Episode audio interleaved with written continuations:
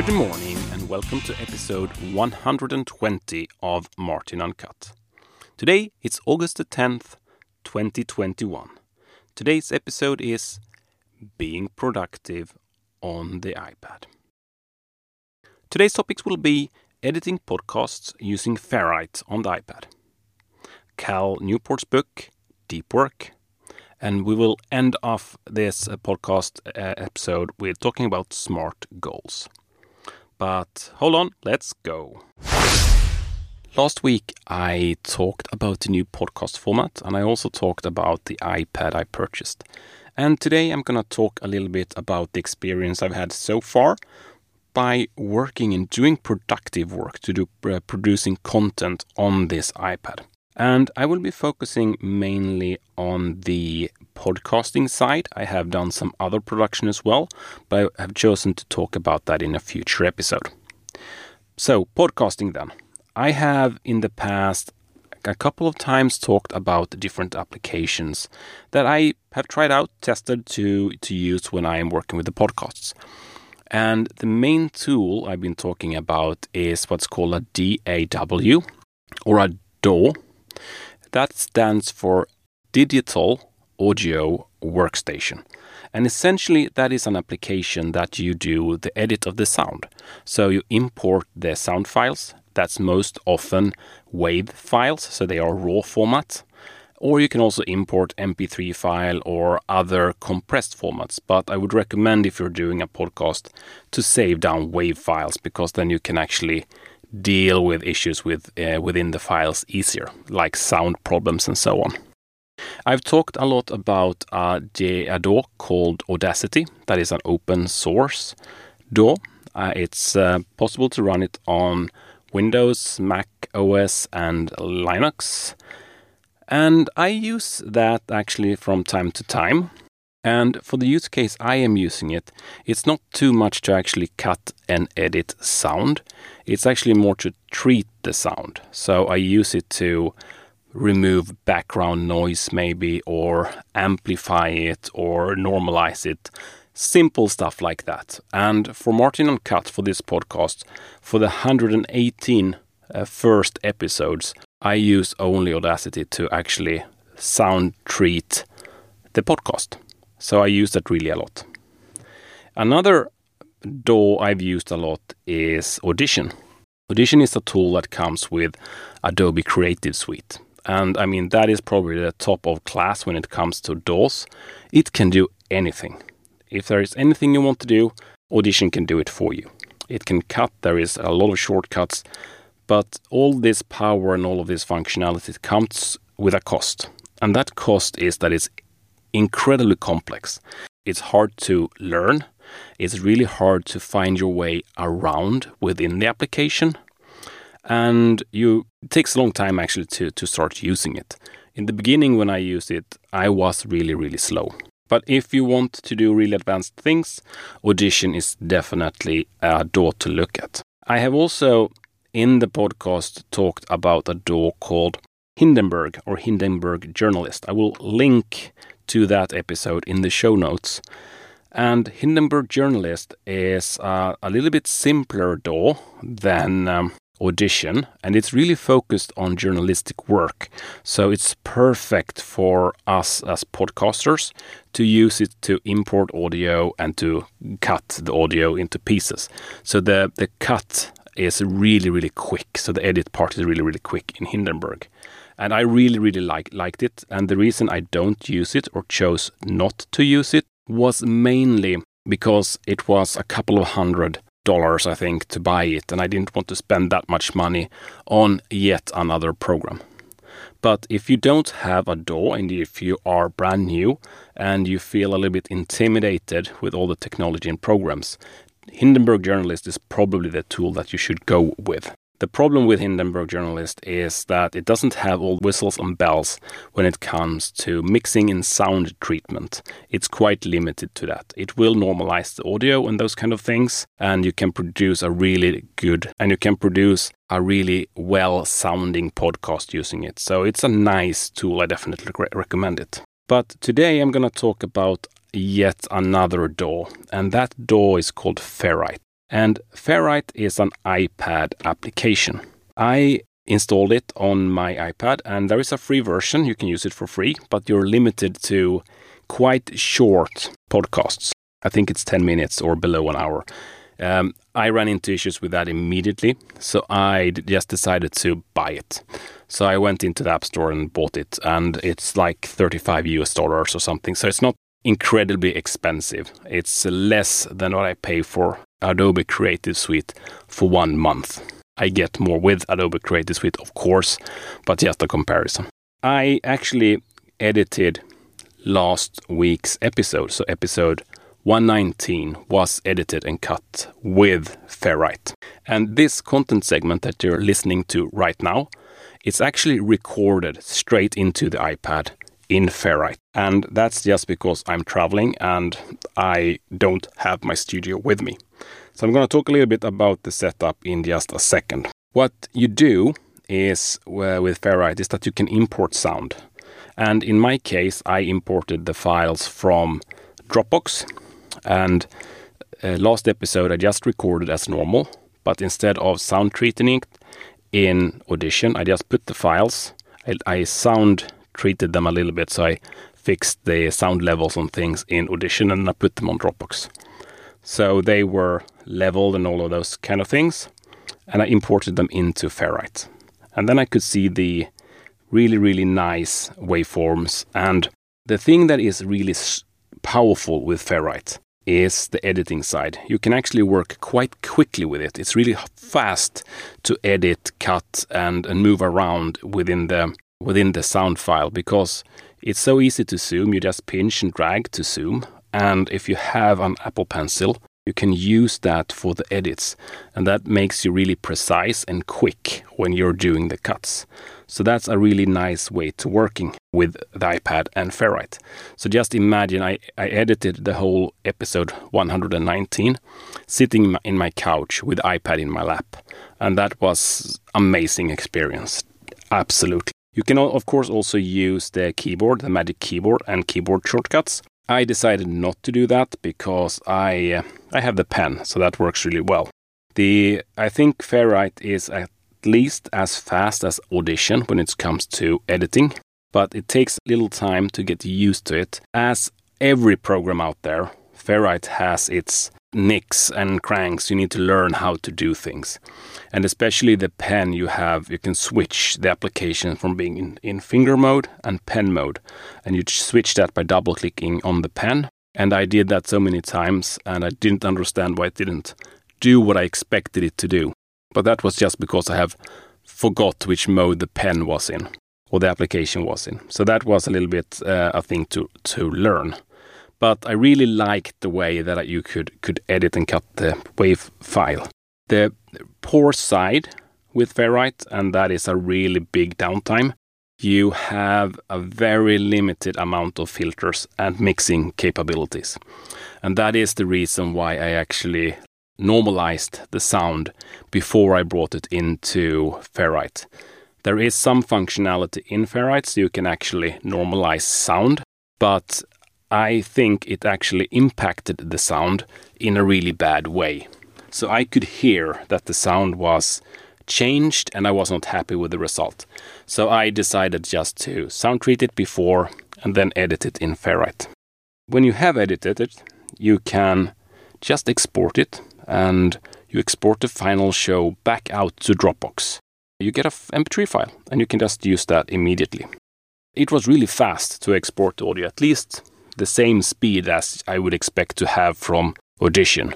Going forward, of course, I will not sit and edit every podcast that I'm working with within Ferrite because I have Audition, I have a nice computer, I have a good setup to to work with. So I will of course use that setup to do most of my podcast editing. But as now, for example, when I'm out on the on the road moving around, it's a really good way to actually be able to work with sound files. It's also a way to quickly do small, uh, small edits, and you don't have to go to work on your laptop to do everything. So, for example, when I put the kids to bed, it's perfect just to put the files on the iPad and I can sit and edit it when the, the kids fall asleep. So that's a really nice solution. So tomorrow morning, I'm actually going to fly to Italy to actually attend to a wedding the upcoming weekend, and that will be the past weekend for you. So I was not able to record everything I wanted in my normal studio. So today I am actually sitting at home. I'm packing my bag for tomorrow. So I'm sitting inside the closet because this is the probably the room in the house with the best uh, acoustic properties because there is so much clothes in here so there is no echo whatsoever. I'm using a a Rode microphone. I think it's a Rode Podcaster USB microphone, and that is plugged straight into a dongle that is connected straight into the iPad. So there is uh, nothing around it, and the iPad is now acting as the recording device. I really hope that the, the sound of this will be fantastic. It's a little bit of a test as well to see if this is something I can do going forward. Ferrite for the iPad, it's an application that I definitely recommend that you take a look at, especially if you are interested in podcasting and if you may be looking at a iPad only workflow. Back in episode 113, I talked a lot about the books that I got because I got a big stack of books at the same time. I will, of course, link to the episode in the show notes. But the books that I got was Solving the Procrastination Puzzle by Timothy Pychyl. I probably butchered his name, so sorry about that. I also got Deep Work by Cal Newport and the book called Peak by Anders K. Ericsson, which is a Swedish scientist that lived in Florida. I also got The Data Detective by Tim Harford. It's a really interesting book. I have talked about that before, I believe, and I will see if I can link to that book as well. And finally, I also got Case Studies by Sigmund Freud. But today I wanted to talk a little bit about the book Deep Work by Cal Newport. This is the first book that I ever read by Newport, and I think it's actually a really interesting book. And if you want to uh, to read something that will give you a lot of learnings, take a look at this one. So, deep work is about deep work, of course. And what is then deep work? So, deep work is when you are working really, really concentrated on a task. And when you're doing that, it's of course really, really important that you remove all the different things that can distract you. So, you need to kind of be in an, a place where you don't have colleagues or family or anyone that is continuously uh, interrupting you. And you should work on a task. The task doesn't have to be the most fun task in the world, but it is good if it's a little bit hard so that you use more of your intellectual capability. When you are in this deep work state, you will actually have a lot easier to get in what's called flow. And flow is kind of this state you put your mind and your your brain into when you are really, really focused. You completely lose the concept of time. And it's a really, really satisfying place to be. And by looking at the um, deep workbook and the other results you have, is that you actually get the best work you can do by going into this deep work state. Uh, Newport has himself worked with deep work in a very, very long time, and he also bring in examples from other people, like Carl Jung, for example. He was a disciple or a scientist at the same time as Freud. And he also worked with deep work. He didn't know why and how and all of these ideas that Newport have and is talking about. But he found, Jung that is, found that by actually isolating himself and working deeply concentrated over some period of the year, was really, really important and brought his career forward. It's also been shown that it's uh, something called deliberate practice. And I mentioned the book Peak by Anders K. Ericsson. And deliberate practice, it's really what he was doing research in. So that is quite quite related to deep work. And deliberate practice is when you're actually really working hard with something. If you are in a deep work state, you are also doing deliberate practice. But the important thing with deliberate practice is that you should also get rapid feedback so that you can essentially fail often and fail fast. And in that way, you will actually learn a lot faster and you will bring your skills forward a lot faster. So I think these books are quite uh, connected. I haven't read Peak yet. I will probably start with that in these upcoming few days. One thing that Newport is talking about is that if you are being used to be working with or within a deep state, you would actually be more resilient to interruptions. You will be able to handle them better because what we see today is that people is working more and more interruptive. They are quote unquote multitasking. And as most of us know, it's not really possible to multitask. No one can multitask. The brain is really just single tasking when we're multitasking. It's just really rapidly switching between different thoughts or different tasks that we're working on. Similar to a computer, but the difference is that the computer was built to do this. Our brain is not. So when we are multitasking or switching focus, and that is really what deep work is about. So when you're switching focus, you get a residual part left in your brain about the task that you left. And that means that when you start looking at the next task, you don't have your full brain capacity with you. So you can't use everything you have. And that is one of the reasons why it's so much more effective to actually be working with deep work. And of course, most of us cannot just say, I'm gonna work interrupted, don't talk to me, because that would mean that we would most likely lose our job. And most of us want to have a job to go to so we can enjoy the benefits of having a salary.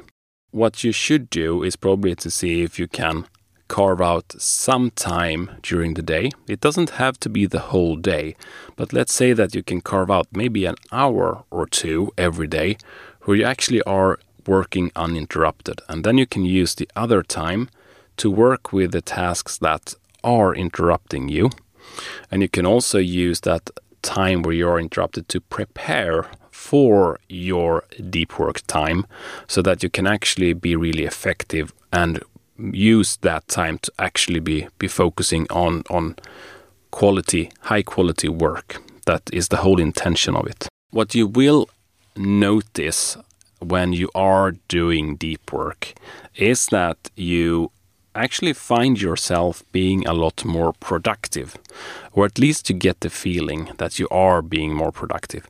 I have been doing tests a little bit with deep working for the uh, last couple of weeks. I have had two weeks where I've burnt a lot of time doing deep work and it's really really fulfilling because what you realize is that you actually get so much done during this deep work time and the quality of the work that you do is is really good.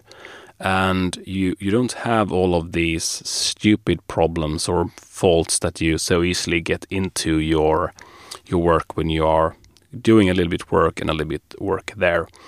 So i'm definitely going to continue myself doing deep work and my plan for this fall here is to actually uh, use the, the mornings.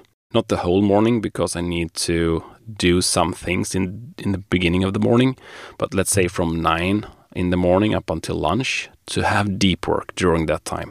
And during that time I would just crank out so much things that I can do. Hopefully that will be uh, with really good results. I hope that my work capability will improve. So, about Deep Work, the book then. Is it a book that I can recommend for you to read? Oh, yes, definitely. Deep Work is a fantastic book. I it was a fun read. It was a quite quick read. Uh, I like the way Newport is writing. His language is quite modern, and he. Um, one thing that I really like is that he is also pointing back to references for everything he is talking about. So that means that you can find a lot of other things that you can uh, go and read. There is uh, a lot of, of interesting information in there. So we have reached the third and last segment recorded from the closet uh, in Sweden. So soon I can actually leave the closet or come out of the closet. That would be, be nice because I'm sitting on the floor, so it's not the most comfortable place to sit and record on. Now, I wanted to talk a little bit about SMART goals. SMART goals is a way to actually structure your goals. The reason I talk about SMART goals today is because this comes out in the beginning of August. A lot of people comes back from vacation, and if you're in Sweden or in the Scandinavian countries, you have had probably a quite long vacation. So I myself, I was away for 4 weeks full time and I just uh, did a little bit in and in and out to to work and I still have more vacation to use. So it's a really nice place to live. But the thing is, when we you come back after four weeks vacation, is that you're a little bit stupid. You are, you don't really know what uh, where where everything is and, and things. So you really need some time to get up to speed. And for me, it's quite important and quite good to actually sit down and do some planning because that helps me to come up to speed quickly. When you plan your goals, you should plan the goals uh, with the smart or in the smart way. And what that means is that your goals should be specific, measurable, achievable, realistic, and time bound. I will give you an example to easier understand this. So let's say that we take uh, that we have the goal that we want to lose weight. So then if I write on my list of goals that my goal is to lose weight, that is not a smart goal because it's not specific. It is kind of measurable. It is um, maybe not achievable. It is um, realistic. I don't know. I don't know when it's done.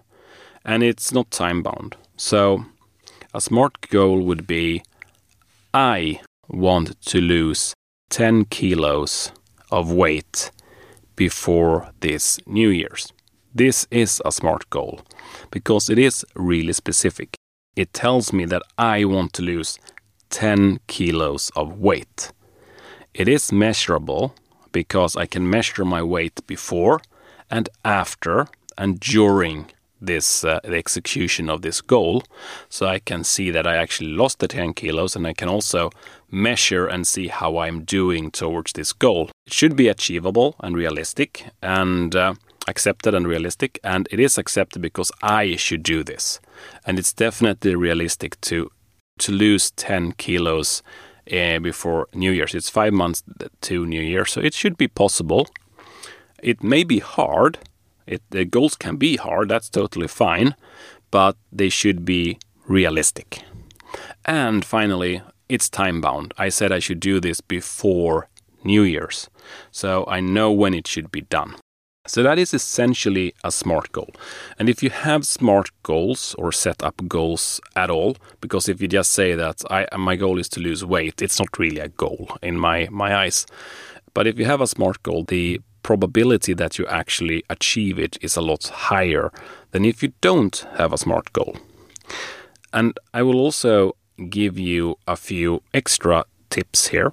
One tip is that don't set up too many goals because if you have too many goals, you will not be able to focus. And then you're in the danger that you potentially won't achieve as many goals because you lose focus, you won't have the energy, you don't know where to go, so you will actually not be able to to finish all of these goals and the cost of that will be that you actually achieve less goals than that you would have it than if you would have had less goals from the beginning.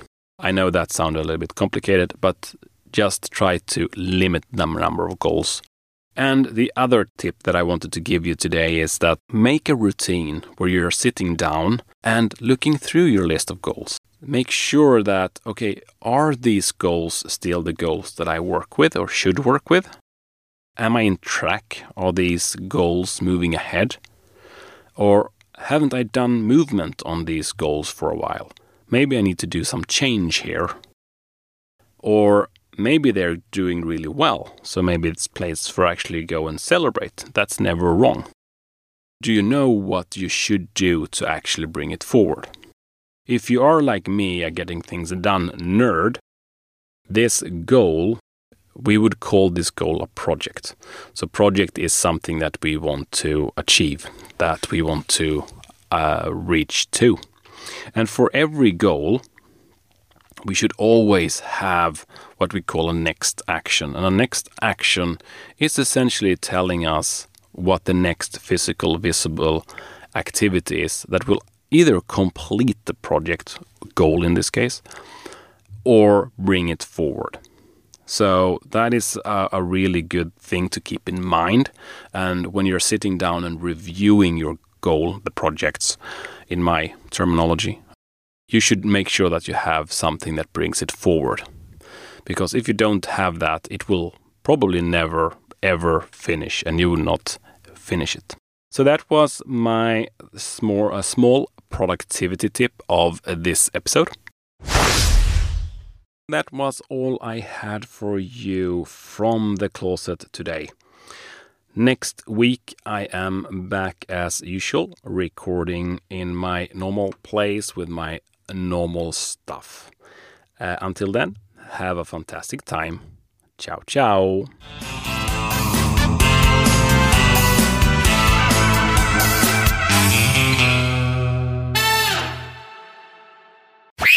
Martin Uncut, your daily technology dose.